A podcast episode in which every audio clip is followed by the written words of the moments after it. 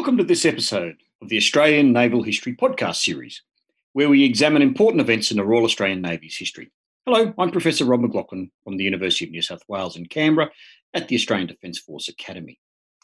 This is the final of four episodes dealing with the Royal Australian Navy in the Middle East since 1990. In the last episode of Australian Naval History podcast, an expert panel discussed the RAN's involvement in 12 years of sanctions enforcement in this episode, a new panel will discuss the RAN's involvement in the multinational maritime interception force during the 2003 Iraq War. The exploits of the RAN clearance diving team in a conflict have been previously covered in the clearance diving in the RAN from Vietnam to 2019, which was released last year. However, to discuss the Iraq War 2003 and the Royal Australian Navy's involvement, I am joined by Dr. David Stevens, from the Australian War Memorial. He is an author on the Official History Project, writing up Australian operations in Iraq, Afghanistan, and East Timor. He's a member of the Naval Studies Group, and during his former naval career, David was on the RAN Task Group Commander staff in the First Gulf War and was the RAN Task Group naval historian during the 2003 Iraq War. We're also joined by Vice Admiral Peter Jones. He's also of the Naval Studies Group, and he has previously deployed to the Red Sea and the Gulf and then he was appointed as the RAN Task Group Commander, Maritime Interception Force Commander in November 2002. So Peter was the Coalition Maritime Interception Operations Screen Commander during the 2003 Iraq War. It's also a great pleasure to welcome Captain David McCourt, who was the commanding officer of the Maritime Interception Force Command Ship, the amphibious ship HMAS Kanimbla, during the Iraq War. David had previously taken Kanimbla up to the Gulf in 2001 2002. And finally, we're also joined by Captain John Stavridis, who was the operations officer in the frigate HMAS Anzac during the 2003 Iraq War. Later in his career, he commanded the frigate Arunta and then his old ship Anzac before commissioning the destroyer HMAS Hobart. In all, John had three deployments to the Gulf. Thank you all for joining me. First off, David Stevens. In the last episode, we left the Maritime Interception Force planning for war as US President Bush's deadline fast approached. What nations had agreed to take part in the military action, and what, what was the overall military plan? Well, Rob, um, although uh, President Bush at the time claimed that more than 30 countries were part of the what was termed the, the coalition of the willing, only three nations initially provided military forces. And of course, that was the United Kingdom, Australia, and Poland. Now, the Australian contribution included the three warships we talked about before Anzac, Darwin, and Kanimbla. But other elements of the ADF contribution were a clearance diving team, a special operations task group, Chinook helicopters, uh, 14 F-18 Hornets, two P-3C Orions, and of course a number of C-130 Hercules transports. Now, the overall military plan to remove Iraqi President Saddam Hussein from power that was the responsibility of General Tommy Franks, the commander of US Central Command. Now, that plan underwent many changes in the weeks and months before the invasion actually began in March 2003. But the plan essentially involved a, a rapid ground advance from Kuwait using both uh, Royal Marine and US Marine and uh, heavy armoured forces, and a strategic air campaign that some hoped would actually deliver the knockout blow. Now, in parallel, there was the maritime campaign in the south, which is what really we're talking about today. And that was needed to open up the key Iraqi port of Umm Qasr and allow the rapid flow of humanitarian aid. And this was particularly important because the leadership of the United States and the United Kingdom all wanted to demonstrate that they had no quarrel with the Iraqi people, but only with Saddam Hussein's regime.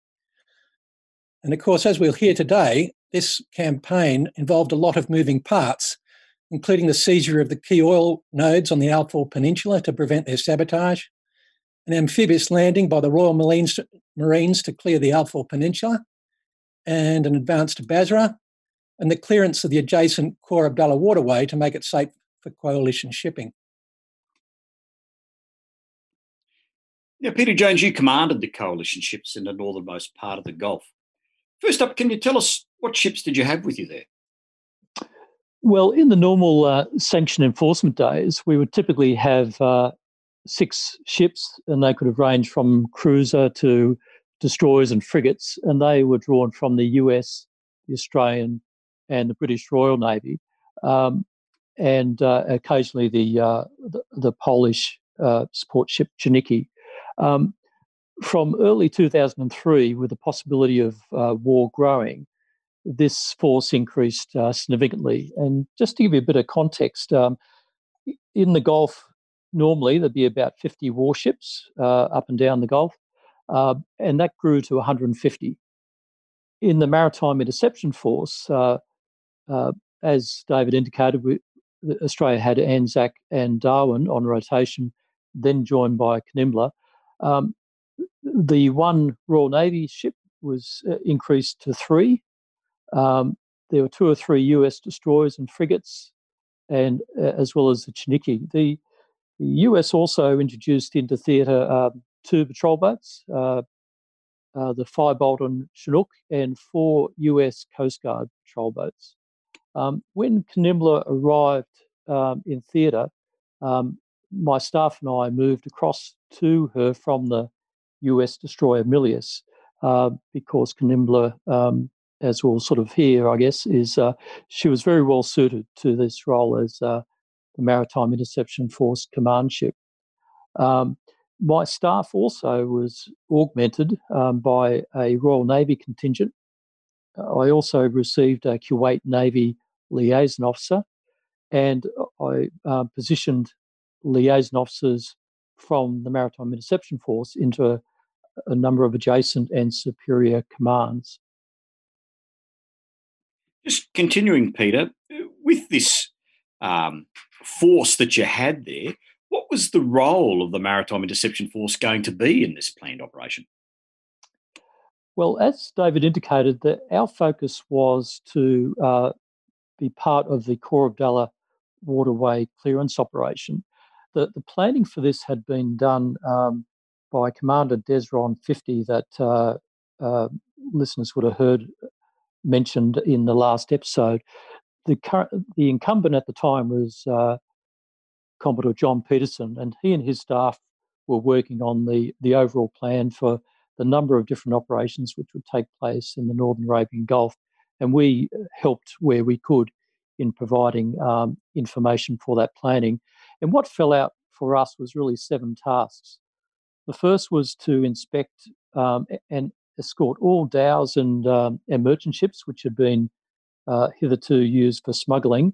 So they were up the Khor Abdullah waterway. Um, when they came out, they had to be inspected, made sure they had no uh, mines or anything that was going to disrupt the coalition shipping, and then uh, ensure that they were escorted down uh, what we called Red Route 1 down um, the, to the south and away from the uh, where the uh, war would be conducted.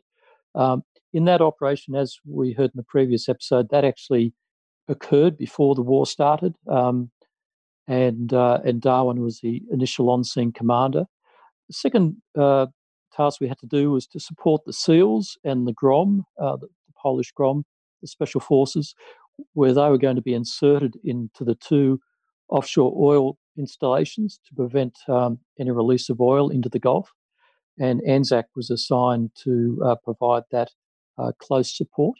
Um, the third thing we had to do was really to prevent any Iraqi naval units from exiting the Khor Abdullah waterway and the Shatt al Arab, the neighbouring waterway, um, coming into the Gulf and interfering with coalition operations. Um, and in particular, the um, the, the chief of the Kuwaiti Navy, Major General Ahmed Al Mula, he um, he really emphasised to us that uh, we, in this area the, the Iraqis were particularly adept at mining, and so that was a, a particular area we had to be um, um, able to counter.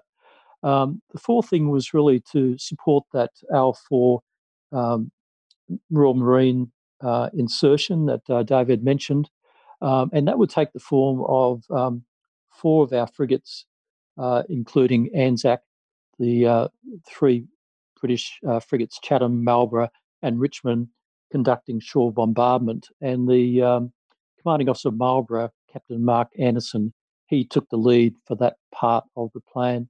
Um, then uh, the fifth part was really to protect the mine countermeasures vessels, which were clearing the, the waterway up to that uh, port of Umm Qasr. Then um, we would then have to escort the humanitarian aid shipping. And finally, um, to conduct uh, on an ongoing basis riverine patrols of the Abdullah waterway to really ensure that that, um, uh, that waterway was um, uh, not interfered with once the, the traffic uh, occurred.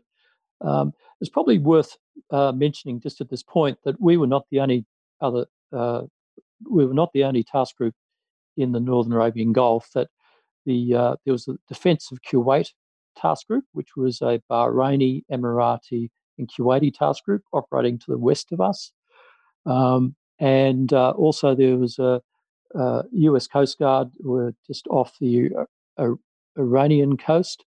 Um, there was a UK amphibious task group to the south of us, and then further south was um, uh, a large number of the US uh, ships. Um, and uh, just to the south of us also was um, uh, Commander John Peterson, who had been designated the North Arabian Gulf Commander, and he was in the cruise of Valley Forge. And amongst other things, he was really coordinating and making sure that all these various operations were synchronized. John Stavridis, Anzac, and Darwin had been in the Gulf since November 2002. They'd be doing boardings and sanctions enforcement. But Peter's just listed a whole range of tasks that were not sanctions enforcement. So, how did the ships prepare for these potential combat operations? That, that's correct. So, we had uh, uh, entered the area in late 2002, and indeed, from a previous uh, podcast, uh, we continued the uh, MEO operations, which, uh, having been there um, in the months previous, we were quite quite prepared to do.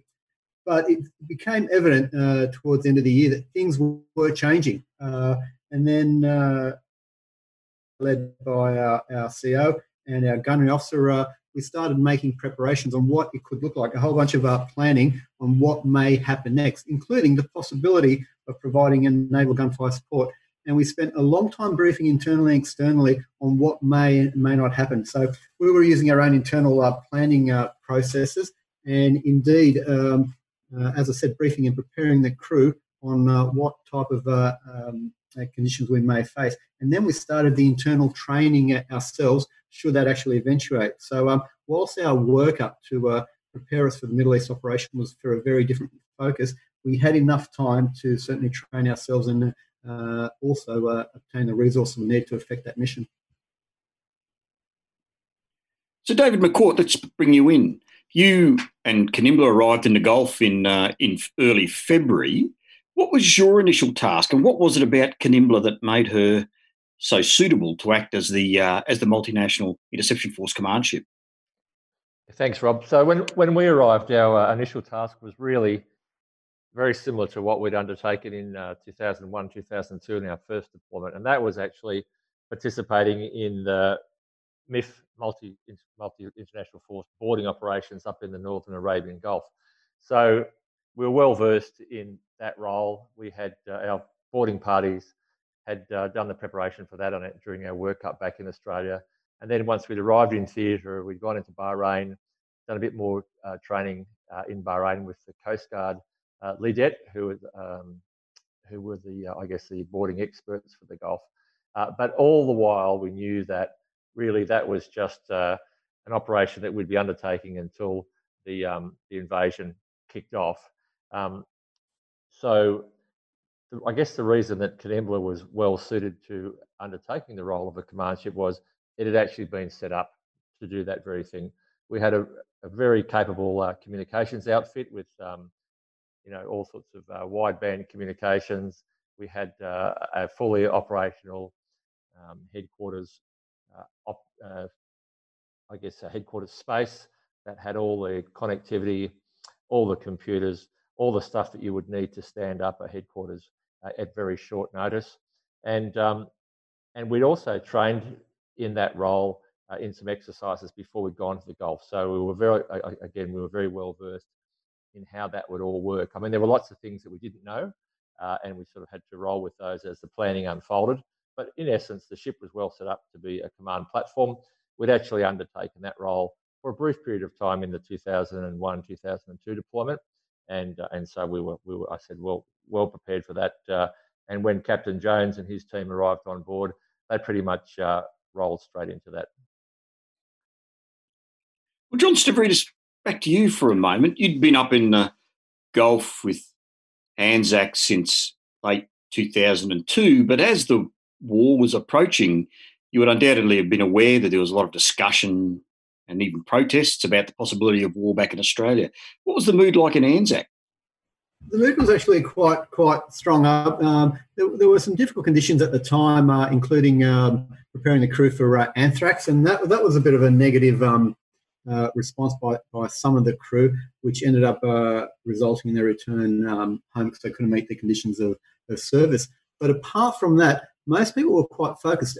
As I said earlier, we spent a lot of time briefing uh, the crew on not only the conduct of what may happen, but also the reasons for what uh, uh, w- would be happening. Again, at this stage, we we're only speculating, we weren't actually sure. But our mission statement was actually quite clear. And I remember uh, spending uh, uh, many hours briefing the crew, both internally and also externally, up and out on what, what we could do. So I'm pretty proud that our crew actually understood their mission and, and why we were there.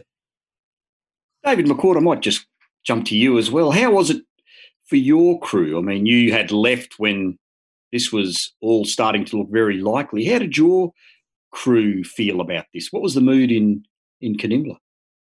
I think the mood in Kanimbla was uh, was pretty good all, all, the way through. There was no doubt in uh, in the minds of the crew uh, during our workup and subsequent passage to the Gulf that that we would be actually going to war. That was that was made well clear, and, and everyone was was fully, uh, I guess, fully on board with that. So I think that I think our motivation and morale was high, and I think um, because also that I mean we were on a we were starting out on that deployment. We hadn't been in the Gulf for a, a prolonged period of time like the other ships. So um, I guess generally speaking, uh, the crew was quite excited about the prospect of actually putting into practice all the stuff that we're trained to do. That said, however, and as John just highlighted, the uh, the whole anthrax vaccination um, program was a, was a bit of a debacle in the way it was rolled out. Uh, it wasn't well thought through, and um, and so as uh, as we were proceeding to the Gulf, we had a number of sailors who um, basically uh, refused to have the vaccination, and the um, the impact of that was that those people who refused to have the vaccination couldn't actually deploy into the area of operations. Initially, when um, when we were told that we were going to, uh, uh, I guess, um, told we were going to implement this vaccination program, we had about 25 sailors who said that they were unwilling.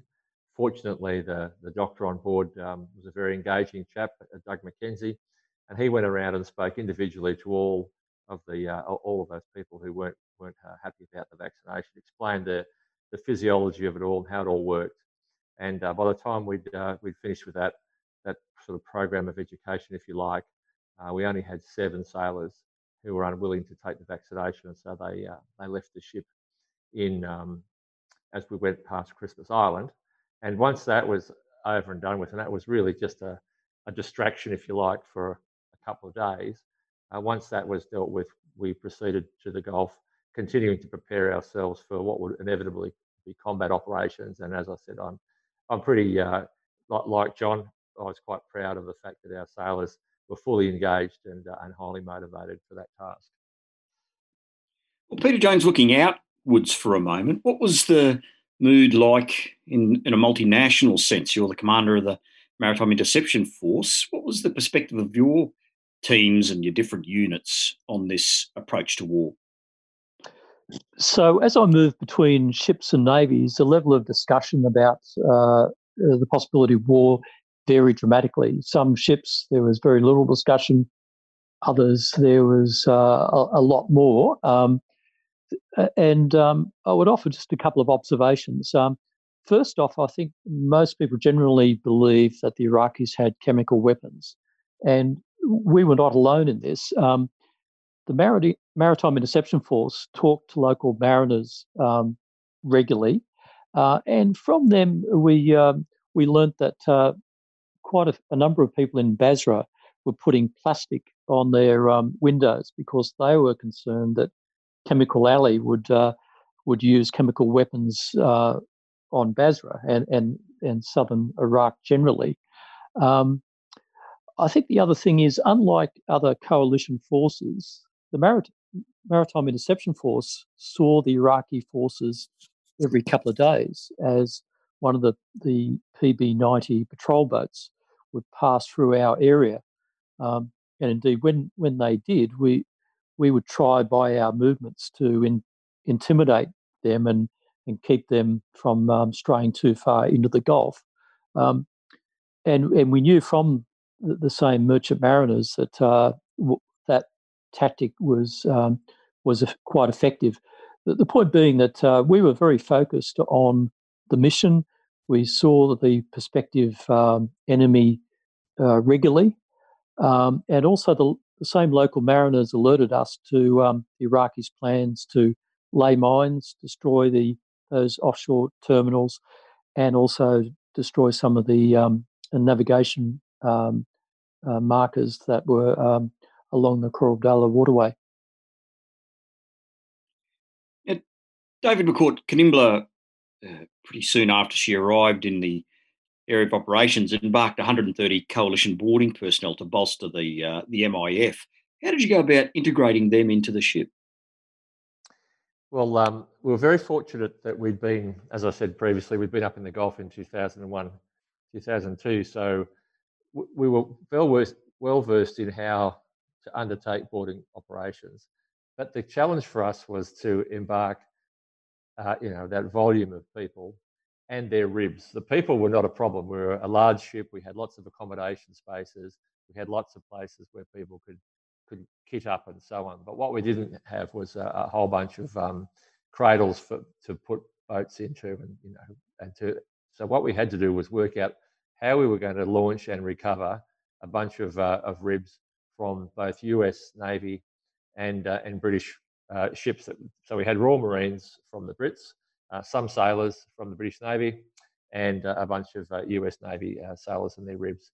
So in the, so what what we did was threw that problem to the professionals, to the bosun's mates, and the ship's army department, and between them they came up with a way that we could launch and recover boats from the, the forecastle of the ship using the ship's 80 ton crane and uh, they came up with a way of um, they made I guess, uh, a bunch of uh, jerry built.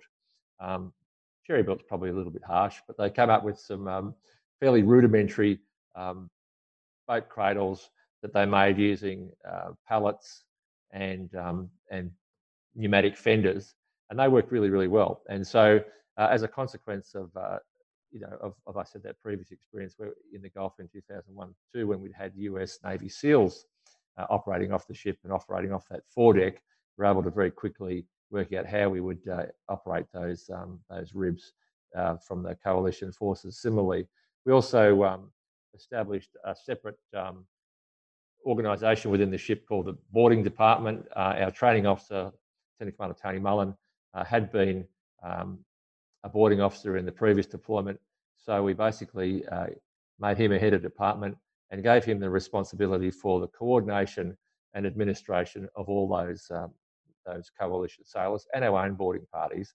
And so basically, Tony worked with our ops officer, and they worked out the way that we would rotate um, the various uh, boarding parties so that we had, you know, the coverage that we needed to conduct the operations that we needed to undertake. We also had um, we had places where they could uh, where they could store their kit, where they could get dressed and undressed, you know, on the way to and from uh, patrolling and so on. We had they had briefing areas that were specific to their requirements. And so because it was a big ship, because we had uh, we had the space and we had the uh, the capacity and that, that, as I said, that previous experience, it was actually uh, you know reasonably easy to integrate them into the ship's company and into the way we operated. Peter Jones, in the approaching impending combat operations, uh, uh, a serious risk, of course, is blue on blue, where coalition forces misidentify each other and and uh, and attack each other. What sort of measures did you have to put in place to mitigate this risk, especially for the boarding teams and the and the and the small boats? first off, it's important to emphasise that the North Arabian Gulf is a very confined area. And at that time of year, visibility can deteriorate quickly when the uh, winter shamal comes comes up. The shamal is a can be a, a quite a strong northwesterly wind that blows dust um, through the, uh, the, the affected area of the Gulf, um, and it can get quite cold, and uh, and uh, boarding parties can uh, can even suffer from hypothermia. So while the long-standing maritime interception forces ships were quite well acclimatized to this quite confined area, uh, new ships were not, and so one of the the areas, as uh, as indicated, Rob, was this concern about um, uh, own forces shooting uh, at one another because of the poor visibility and confined area. So, in particular, we we're concerned about our boats, who would have up to 18 personnel on board, and so it was vital to sort out a means to ensure that um, there was not uh, blue on blue engagements. And so a range of measures were um, put in place. Each boat was given a number, um, or each boat trip was given a number, and they had to be filed. and uh, And it was really an equivalent of a flight plan with an aircraft. So before each boat departed its parent ship, was given a number. The destination and the mission was clearly articulated to the entire force. On returning to the force, uh, that boat had to do a, a specific maneuver that could be identified on radar before being cleared to close the force. They had radar and infrared beacons as well as lights and visual signals. And the refinement of all this was done using uh, Kanimbla's uh, boarding department to verify that uh, all this worked. And this was done during a rehearsal where the coalition teams were embarked for a short period before the war and then returned to their ships um, uh, for a period of time. David McCourt Kanimbla had a Sea King helicopter embarked, and uh, they're a very useful helicopter indeed. Can you describe the role of your helicopter in coalition logistics? And, and indeed, can you talk a little bit more broadly about how your ship played a role as a helicopter lily pad? Sure. So, from the perspective, we had a um, we had a Sea King embarked with the, the, the full um, detachment from uh, Nowra, and their their primary role, I guess, was if an operational from an operational perspective was in support of boarding operations, where they would provide uh, top cover to a boarding party if they were being inserted by a boat, or uh, on some occasions they would uh, insert boarding parties using uh, the fast roping technique, which basically has um, sees the boarding party leaping out of the helicopter and sliding down the rope onto the deck of the of the vessel to be boarded. Um, the other role, of course, as you said, Rob, is they're very um, they're very versatile and they, they fulfil a great role as a utility helicopter, um, moving stores around and, and so on. Um, interestingly enough, one of the uh, one of the roles that they did fulfil uh, was taking uh, once we uh, once the uh, the war it, it's the combat operations themselves had completed was they did a lot of work with the clearance divers uh, in it, Australian clearance divers in at Qasr and um, and move them around uh, in theatre as well. But going on to the broader operation of, uh, of Kanimbla as a lily pad, we had the potential to launch and recover helicopter or three helicopters simultaneously. We had two spots down aft and one spot up forward. Now, as I indicated previously, the forward spot uh, was occupied by all the coalition ribs and their cradles, but we still had two spots down aft. Uh, the other thing we had was the um, the ability to fuel helicopters. So in the lead up to combat operations and beyond, uh, it it was like um, it was like we were at a railway station. There were there was uh, helicopters coming and going uh, all day and all night. Um, often they would land on and fuel and continue on into missions uh, over Iraq. Um, often they would land on and uh, ask if they could go and have a meal in our galley because the food was uh, was excellent.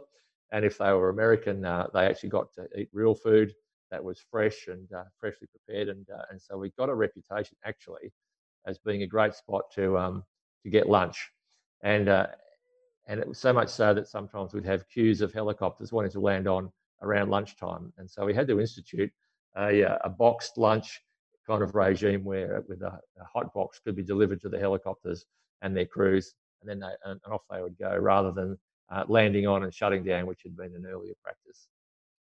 And with respect to that lily pad uh, capability that we had, one of the key uh, missions that we were supporting was the um, airborne early warning, um, and really that was an electronic warfare mission that was being undertaken by Royal Navy Sea Kings that were equipped with some pretty sophisticated uh, electronic warfare equipment. And we supported those, um, those aircraft over a number of nights. But uh, tragically, uh, during one of the uh, Shamals, the two of those aircraft uh, had a mid-air collision, and uh, and all both of the crews were were were killed. And that was that affected the ship quite deeply because those um, those crews had been operating from the ship for a couple of nights, and they'd they'd been um, dining in the uh, in the cafeteria.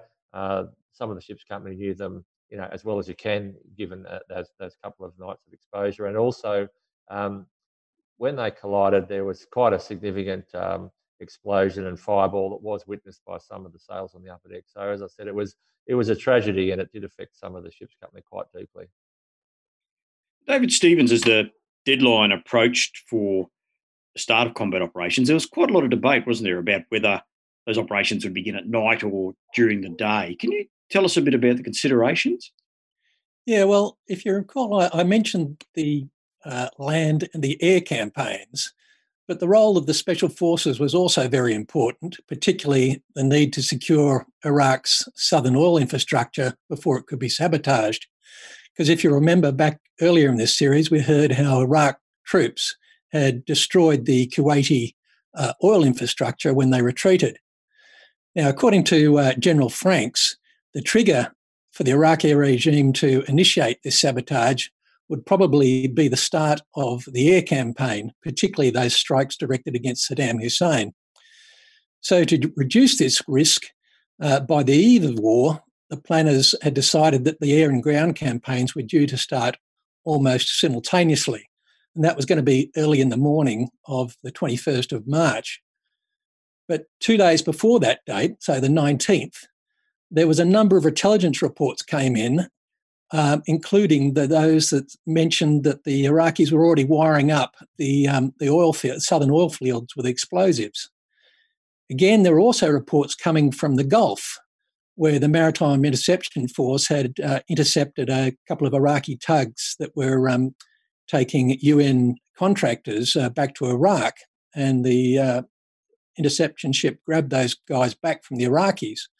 But the information that came out of that interception supported the, the intelligence because it said that the, you know these guys who'd been on the terminals said that they'd been um, recently there'd been a number of uh, unidentified Iraqis coming on board, all dressed uniformly in bright new overalls, and they'd been bringing their own rubber boats and um, various boxes. Now that they were almost certainly sabotage teams. So the combination of this intelligence meant that Franks brought forward the ground campaign by around eight hours rather than wait because he was concerned that the uh, oil fields, etc., might go up before we, the uh, special forces had a chance to get in there. So he brought the uh, the ground force and the special forces campaign ahead by about eight hours, which meant that it started on the evening of the 20th of March. Now, and that was about 24 hours in advance of the actual start of the air campaign. And there were some hopes, probably successful as well um, as uh, as turned out, that this change would actually take the Iraqis by surprise because it was complete opposite of what had happened in 1991, where the air campaign had preceded the ground campaign by several weeks. So, John, David's just talked about bringing forward the operation to secure the oil infrastructure. Could you describe the operation and what ANZAC's role was? Absolutely. So uh, we did have intelligence that, um, I guess, uh, from the previous Gulf War that these were uh, uh, uh assets that may be targeted, and of course the uh, huge environmental impact that that would have. So it did involve initially, apart from planning for possible um, naval gunfire support, uh, operations and the continued MEO operations, we were uh, in the leader uh, was to uh, patrol the areas of uh, Kayabot and, um, and. But uh, to be clear, these, these, installations are, I think, 16 and 20 odd miles um, um, uh, from the coast. So they were in our area of operation. So we were quite familiar with them. There was nothing new, new about them. It was just uh, maintaining uh, um, a situational awareness of uh, who uh, going in and going past. But also keep in mind that the flow of traffic outside of the KAA had reduced markedly. And whilst we'd see the occasional um, Iraqi at PB90, it was actually quite quite rare, and all um, um, our interactions with them were quite courteous at that stage. So uh, maintaining um, um, the safety of those uh, installations was, was a matter of just uh, operating. We didn't actually have to um, stop anyone trying to forcibly go into them. Um, although at times a number of fishing guards would get quite close, but we maintained that through the presence of our our boarding teams who were conducting inspection operations. Peter Jones, on the night that operations commenced to secure the infrastructure, there were also a number of other actions that night. And can you tell us a bit about them? The first incident was the foiled attack by an Iraqi PB 90 patrol boat that sailed down the Abdullah waterway to attack the Maritime Interception Force. En route, it fired on a coalition aircraft, which turned out to be a C 130 gunship, which promptly sank it. Uh, three survivors were eventually recovered by uh, the uh, Chinook, which was one of the patrol boats which was providing a cordon um, to the north of the main part of the Maritime Interception Force on the Khor Abdullah waterway. Uh, she transferred uh, later uh, that morning those survivors to the Kanimbla, where they were treated on board. Um, all were suffering from severe hypothermia. The second uh, incident was two Iraqi tugs um, and a barge had been proceeding down the Khor waterway. They were intercepted by these patrol boats um, during the night, and um, the initial inspection of those vessels indicated a large number of Iraqis on board. Um, I ordered those vessels to be held um, to the north of um, the force and with the intention that uh, would uh, put a boarding party at first light. And the final activity was the dispatching of the four frigates for the shore bombardment. Uh, but John Stavridis will be best to talk about that. And we'll return to uh, the Al Faw engagement in a moment. But before we get to that, David Stevens, can you just briefly describe what was occurring more broadly? And in particular, we also had the uh, Australian clearance diving team there. What were they up to? Well, obviously, the main activity that had been happening ashore was the build-up of the huge numbers of coalition ground forces. And these had largely been pre-positioned in Kuwait. And as we've heard, at sea, there are another, you know, there were around 150 vessels in the Gulf, which included three US carrier battle groups Elsewhere in the Red Sea, the US had positioned forces ready to launch Tomahawk strikes because they'd been uh, unable to gain approval from Turkey to do overflights of Turkey, so they'd had to move their ships around to the Red Sea. Now, once the war began, their major ground formations began their rapid advance towards Baghdad because Baghdad was really seen as the centre of gravity for Iraq because that's where the leadership was.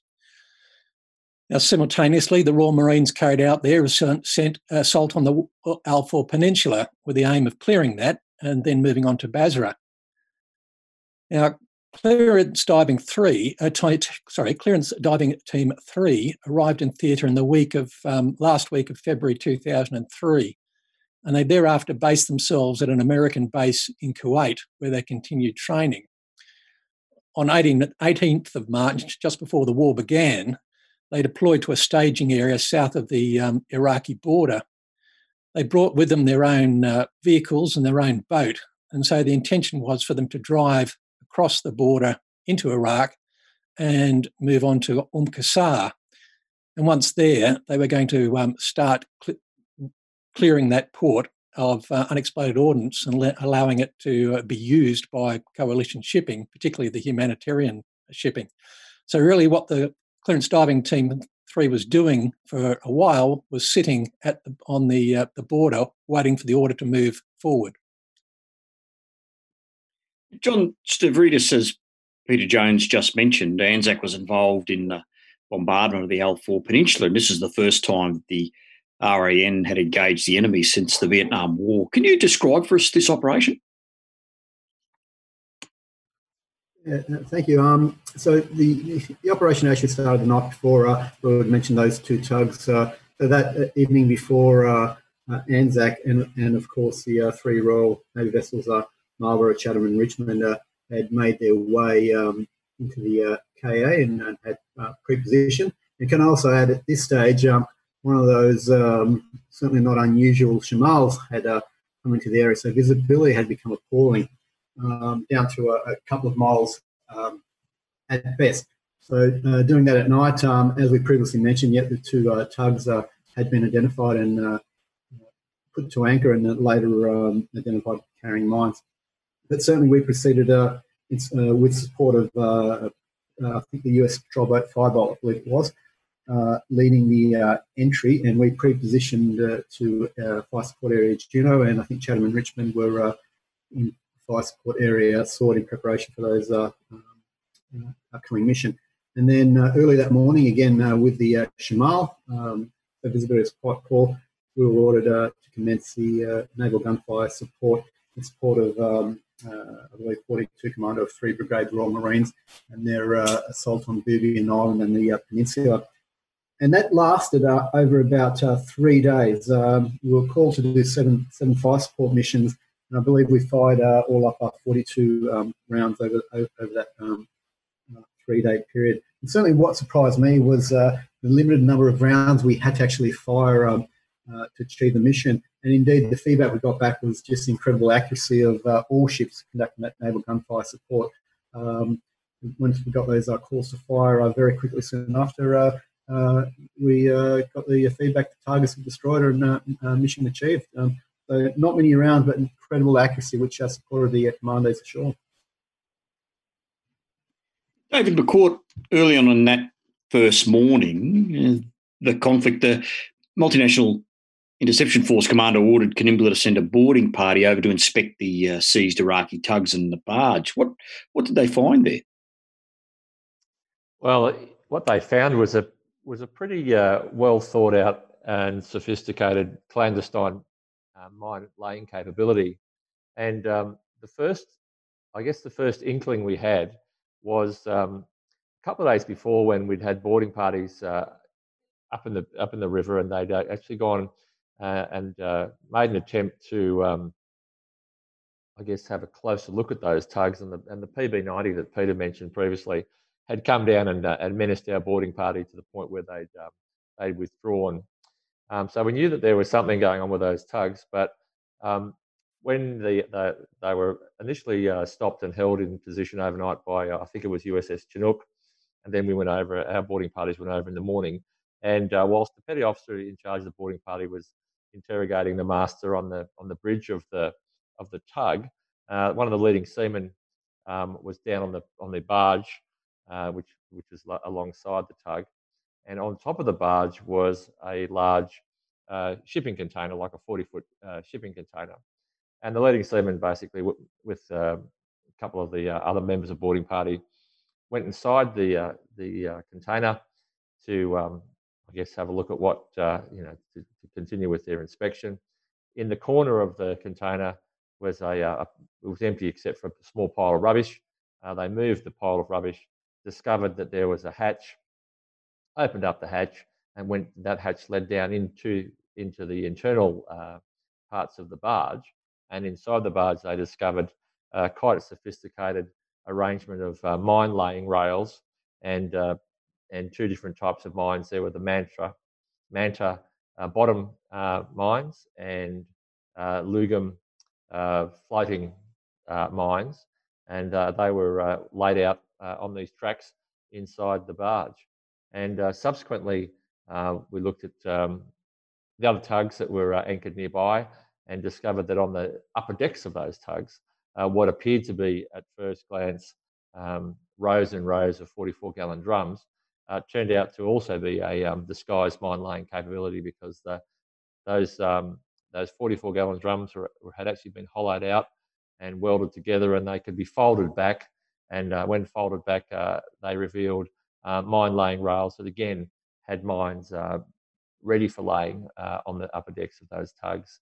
And so um, that was a pretty busy day, and I guess the I guess the the importance of that was the fact that those mines were destined to be laid in the northern Arabian Gulf, and uh, the actions of the you know the coalition forces prevented that from happening because I think had they been laid in the Gulf, it would have been a you know would have delayed operations and and and really complicated uh, operations in the NAG for quite some time.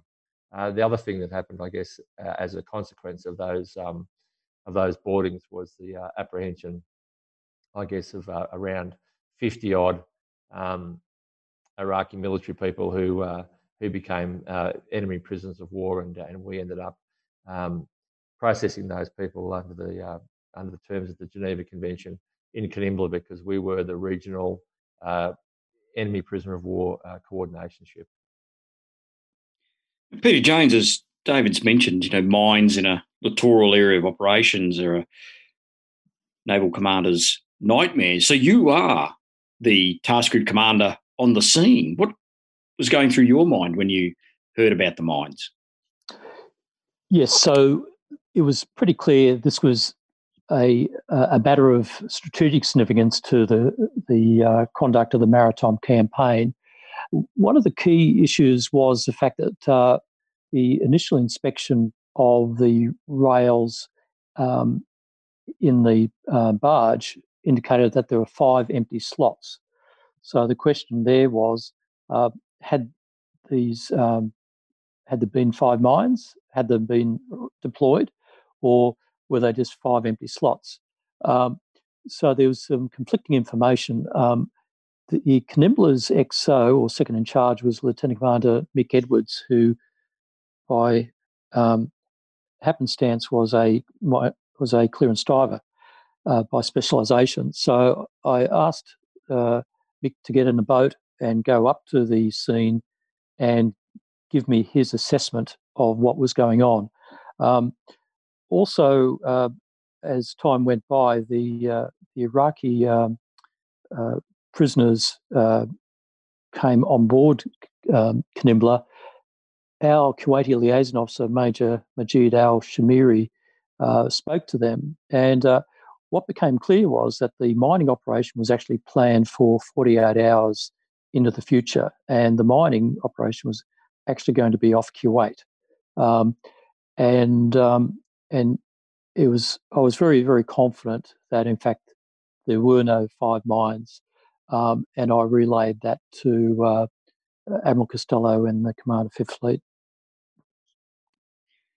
John Stavridis speaking about the command arrangements, the majority of command instructions and reporting was occurring using chat windows. Can you explain how all that worked? Yeah, so um, just recall that uh, this was back in uh, 2003. So um, chat was still quite quite a new um, um and novel way way of reporting. But certainly, um, I, I still remember because I was actually on the uh, chat session at 6:04 on the 21st uh, of March. Uh, we um, we're reporting our fire mission um, through a chat chat session uh, back home to um, Fleet headquarters. Uh, different uh, par- uh, uh, arrangement back headquarters from what it is now. Uh, but certainly, we were um, still doing our full messaging, no doubt. But we're just letting them know, um, you know, um, second by second updates on what we were doing. Given, of course, as you rightly said earlier, we had not been or fired any weapons in anger for some 30 odd years. But it was certainly a novel uh, new approach. But I'll, I'll, be honest with you, a very efficient and quick way of uh, um, reporting to multiple people uh, at the same time. What about from your perspective, Peter, as the Maritime Interception Force commander? Were these systems effective? Yes, I thought uh, the the chat window was an excellent way for commander control if properly used. Um, so, just to explain, there would be a chat window for different sorts of operations. And within the maritime campaign, there may be, you know, there, could have been 50 different ones. Um, our one was for maritime interception operations. There was a discrete one for the naval gunfire support, as John has indicated. Um, and also, what you would uh, do is you would uh, report things. So ships would report their activities in the chat window. My staff would then give orders in the chat window. Um, you could also have what was called a whisper box, which is essentially a one-on-one communication between you and a, a ship. And so, quite often, my staff would um, set up one of these one-on-one uh, windows with the ship, explaining and discussing with them a particular uh, task which was coming their way. They'd provide feedback, and then once all that was resolved, then you'd be able to uh, put that into uh, the chat window. One of the advantages of a chat window also is that you were um, recording uh, in a in a textual way uh, the conduct of operations, which is uh, incredibly useful when you are wanting to go back and check things. Um, it also meant that uh, the the Maritime Interception Force was uh, very well aware of what was going on, and so I indicated those seven tasks that we were tasked to do.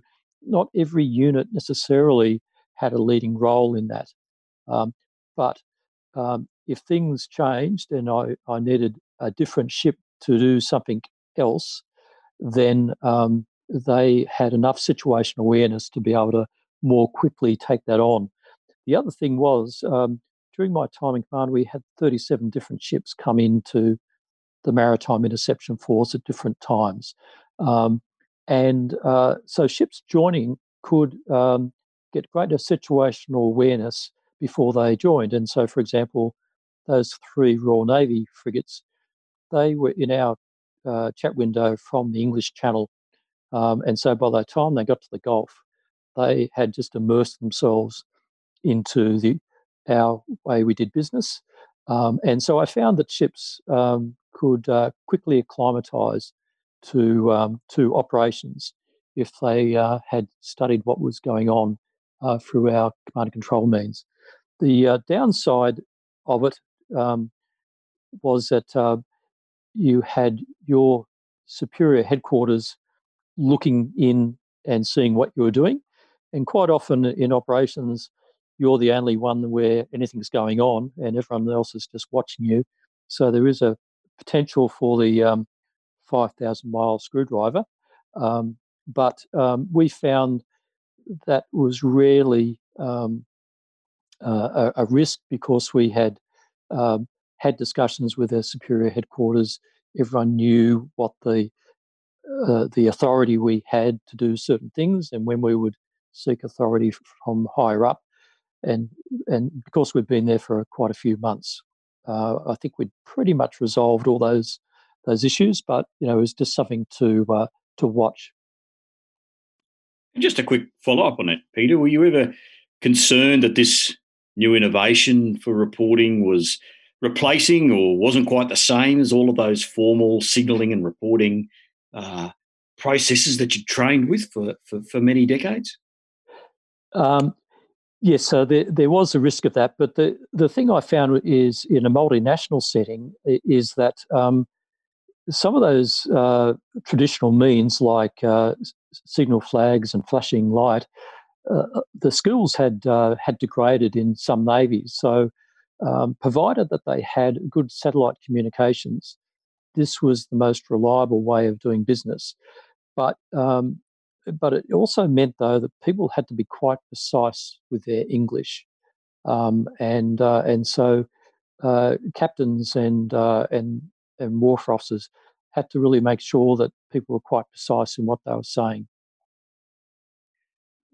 David Stevens, we've talked about mines, we've talked about uh, Iraqi Navy and some other threats, but there was also a threat to the Maritime Interception Force in the form of Iraqi suicide boats, and there were two attempted vessel-borne IED operations. Can you uh, explain us what transpired in, in those in those two incidents?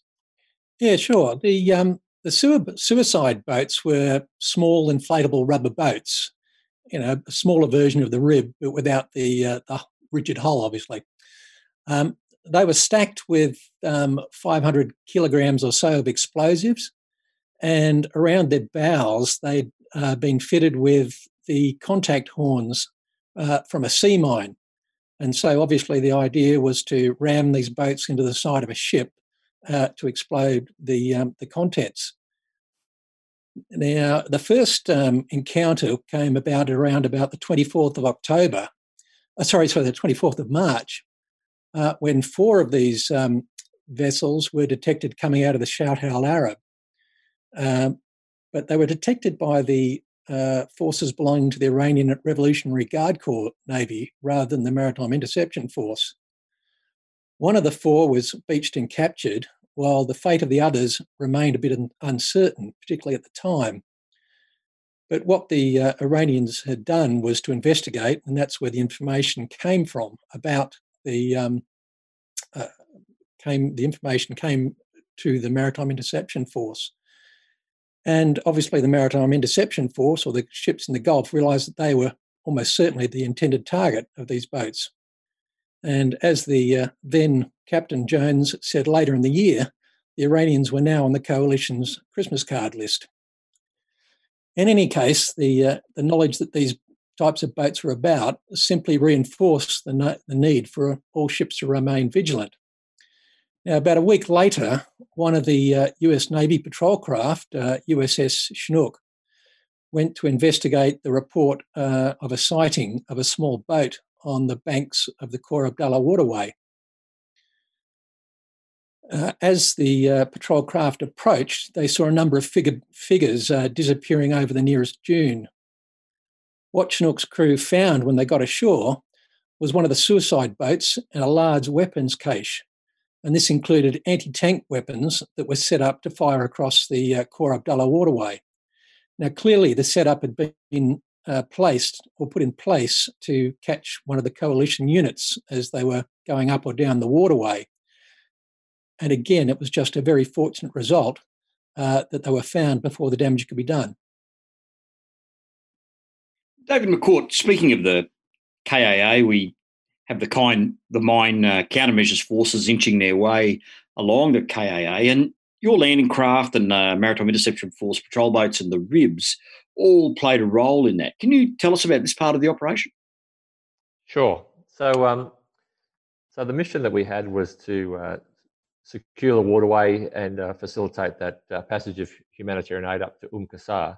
And the plan for us was that as the as the uh, mine clearance forces uh, cleared passage through the um, through the waterway at, at, every, I guess, ten mile, it was forty miles of waterway. So at each 10 mile increment, uh, a box uh, would be cleared, a box in the water would be cleared, and that would be cleared sufficiently that, that Kanimbla could, uh, could anchor or indeed uh, patrol up and down uh, underway if, if we so desired. And so, so what we did was uh, had a combination, I guess, a leapfrog combination. We used our, um, our landing craft, the LCM8s, as um, lily pads, if you like, for the ribs.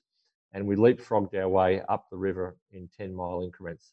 So the, the landing craft would go ahead. Uh, the boats would, op- we, would we'd still launch and recover the boats from Kanimbla, but they could be supported for periods of time on the landing craft.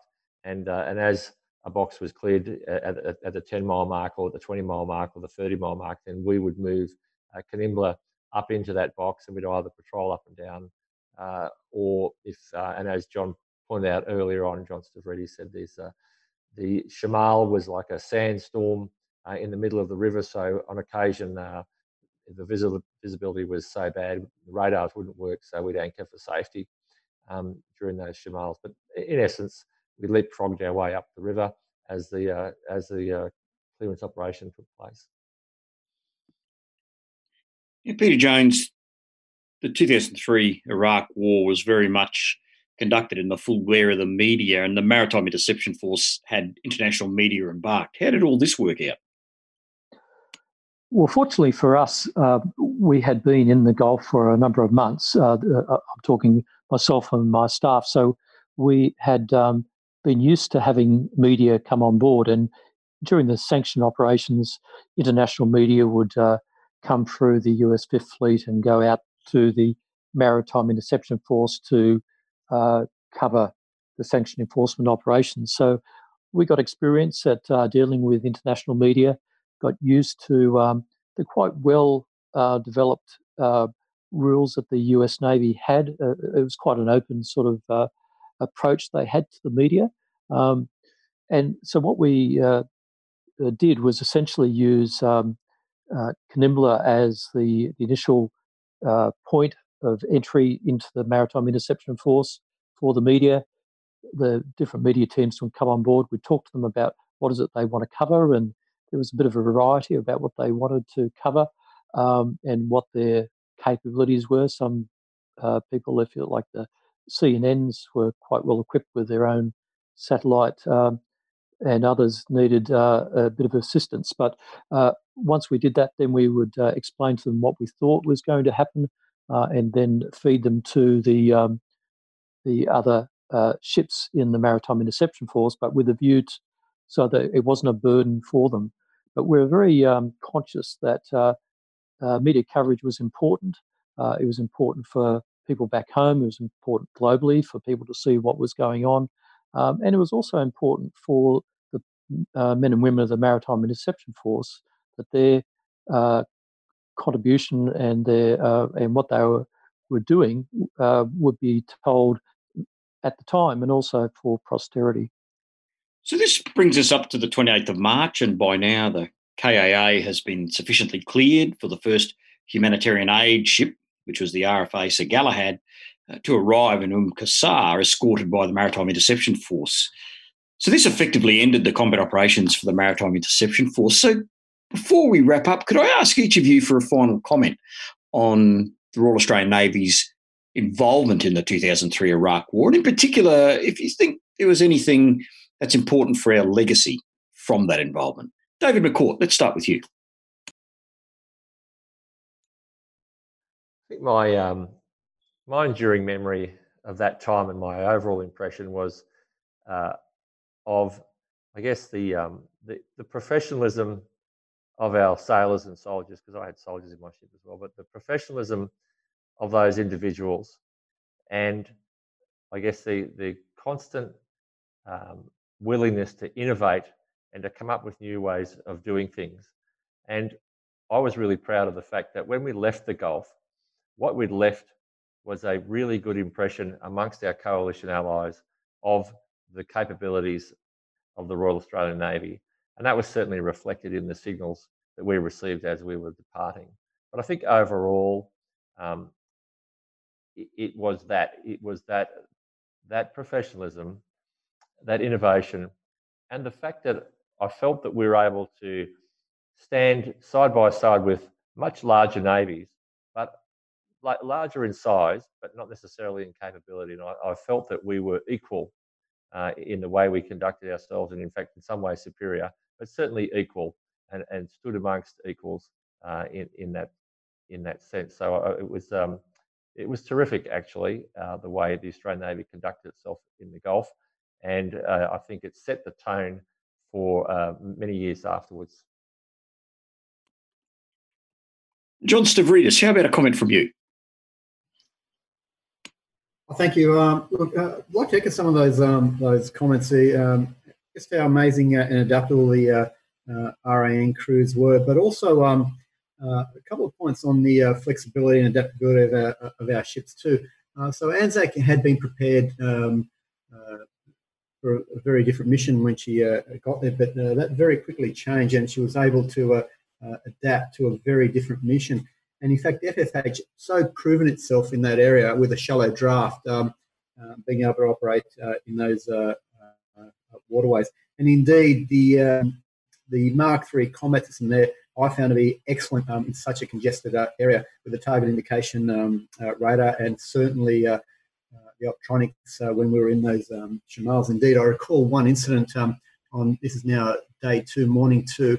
Um, so just on sunrise, the Shamal was still there, and we had um, five uh, vessels in a V formation closing us at speed. We had just been given a naval gunfire support mission, so the gun was unavailable But we had a great track while scan uh, solution on all the, the five uh, vessels in this V formation.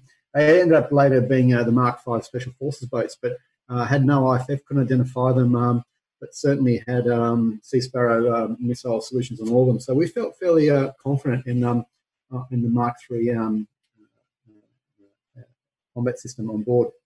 The other thing um, I was quite pleased with was the mission planning that allowed us to adapt so quickly to a changing um, scenario. And, and, the final um, comment I'd like to make is, um, and not only because it's online, but the excellent C2 and the mission command affected by our Captain Jones at the time. We were well briefed. We understood the command intent. Uh, we uh, un- understood the intelligence uh, around us at the time. And we're just allowed to uh, get on and do it uh, and, and, achieve uh, his intent. So, um, given the amount of forces he had under his command, you know, giving that flexibility and the authority to get on and do it certainly made the job so much easier. And from you, David Stevens? Well, it's uh, it's an interesting uh, point, of course, and uh, with hindsight, we can now see that what happened um, during the Iraq War was really um, it's a, just another of all the varied roles that the RAN has undertaken during its extended time in the Middle East. And of course, 2003 was our second in the conflict in the region, 12 years after the first. And since then, many more ships and thousands of more personnel have deployed, with the operations themselves constantly changing and adapting uh, depending on what the latest requirement has been. So I'd have to fully agree with um, David and John there that flexibility and professionalism that has been displayed throughout this time uh, will stand as our greatest legacy. Peter Jones, a final comment from you. Yes, I'd like to take a multinational um, perspective, if I may, um, and, and, building on um, the point from David, uh, the performance of the Maritime Interception Force really built on the uh, on the on the shoulders of all those men and women who had participated in MIF operations for 12 years from multiple navies that had built up expertise, knowledge of the area, and so on. And we couldn't have performed as we did without uh, that previous experience. The second point I make is that uh, coalition navies will, will generally send their best units, and, or if not the best, well prepared and well trained. And so a multinational force has a great benefit of a diverse array of uh, capabilities and very well prepared. Um, the third point I make is that the Maritime Interception Force had developed uh, its own ethos and esprit de corps, and um, and I believe it had uh, developed a synergistic uh, capability where it had um, a, a, greater collective combat power than the uh, just adding up the individual capabilities of each ships. And I, would uh, use as an example the ability of the Maritime Interception Force to be able to, in those uh, in the lead up to the conflict, to be able to do so many simultaneous boardings because of the level of integration that it had been able to achieve. Um, and finally, just looking from the Iraqi perspective, uh, had great uh, sympathy for the Iraqi Navy uh, in terms of the task that they had against a well integrated force, one that was operating inside their territorial waters, who probably had more situational awareness of the approach to the Abdullah waterway than the Iraqi Navy. So, and also they, from what we could glean, um, a very centralized um, command structure with very little delegation, um, I think uh, they really had a very difficult task uh, confronting the Maritime Interception Force and the other coalition uh, naval units. Well, at this point, we'll leave the story of the RAN in the Middle East. Now, the RAN, of course, has continued to operate in the Middle East in different missions and roles, and these more recent exploits will be covered in another episode. But for now, my thanks to Vice Admiral Peter Jones, Captain David McCourt, Captain John Stavridis, and Dr. David Stevens for phoning in for this podcast from all around the world, indeed, uh, in this time of COVID 19. This podcast is produced by the Naval Studies Group at the University of New South Wales. Its production is supported by the Royal Australian Navy Sea Power Centre, the Australian Naval Institute, the Naval Historical Society of Australia, and the Submarine Institute of Australia. And if you enjoyed this episode, please rate it on your podcast app so others can enjoy it too. Goodbye for now.